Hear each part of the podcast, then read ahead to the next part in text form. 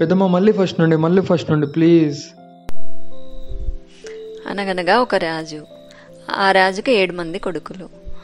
ఒకరోజు ఏడు మంది వేటకు పోతారు. పెద్దమ్మ కొత్తది చెప్పండి పెద్దమ్మ ఇది విని విని బోర్ కొట్టింది.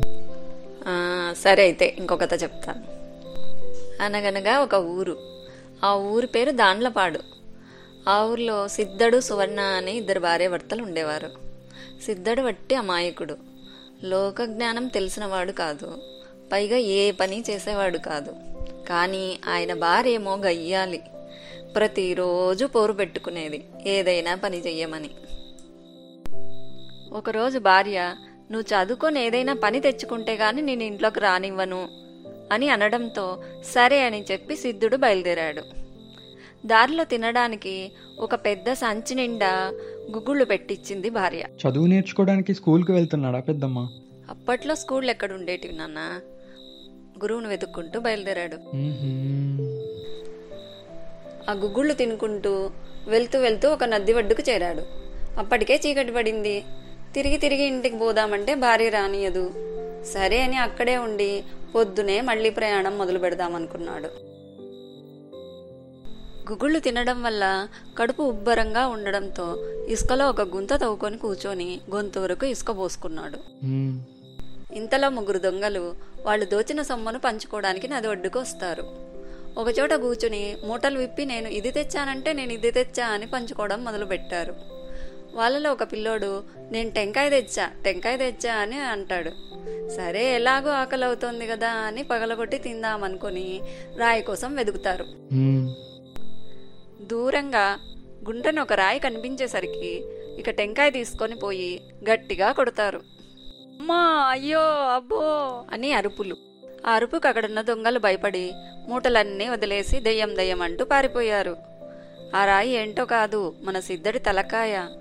తెల్లవారి చూసేసరికి దొంగలు పడేసిన మూటల నిండా నాణాలు ఆభరణాలు ఉన్నాయి. అమ్మయ్య డబ్బు ఎలాగో దొరికింది కదా అని చాలా సంతోషపడ్డాడు.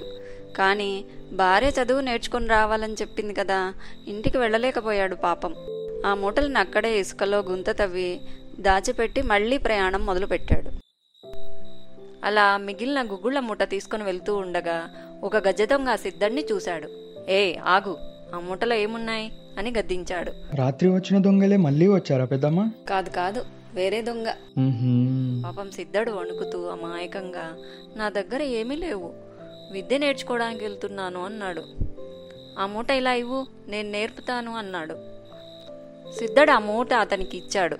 దొంగకు ఏం వస్తుంది? సరే పలుకు అని కుక్క తవ్వుతున్నాడు కుక్క అలా తవ్వుతున్నాడు. తరువాత తాటిమాన్లాగా నిల్చున్నాడు తాటిమాన్లాగా నిల్చున్నాడు అలాగే జింక ఆల పరిగెడుతున్నాడు జింక ఆల పరిగెడుతున్నాడు అని దొంగ చేసే మూడు పనులు పలికించి సరే ఇంక నీ చదువు అయిపోయింది అని దొంగ వెళ్ళిపోయాడు. సరే సిద్ధుడు తిరుగు ప్రయాణం మొదలు పెడతాడు.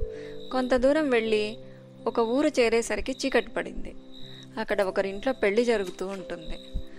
ఆ ఇంటి ముందు అరుగు మీద విశ్రాంతి తీసుకుంటూ అలాగే నిద్రలోకి జారుకుంటాడు. మధ్యరాత్రి మెలకువ వస్తుంది. టక్కున చదువు మరిచిపోతానేమో అని మననం చేస్తుంటాడు. అది గట్టిగా. అదే సమయానికి ఆ ఇంటి వెనుక ఒక దొంగ కన్నం వేస్తుంటాడు. మన సిద్ధడు మొదటి చదువు కుక్క ఆలతవుతున్నాడు కుక్క ఆలతవుతున్నాడని మూడుసార్లు చదవడం మొదలుపెట్టాడు. సిద్ధడు కంఠం దొంగ చెవిన పడింది. అమ్మో ఎవరో నన్ను గమనిస్తున్నారు అని ఆ దొంగ కదలకుండా నిలబడ్డాడు. అంతలో సిద్ధడు రెండవ చదువు మొదలుపెట్టాడు.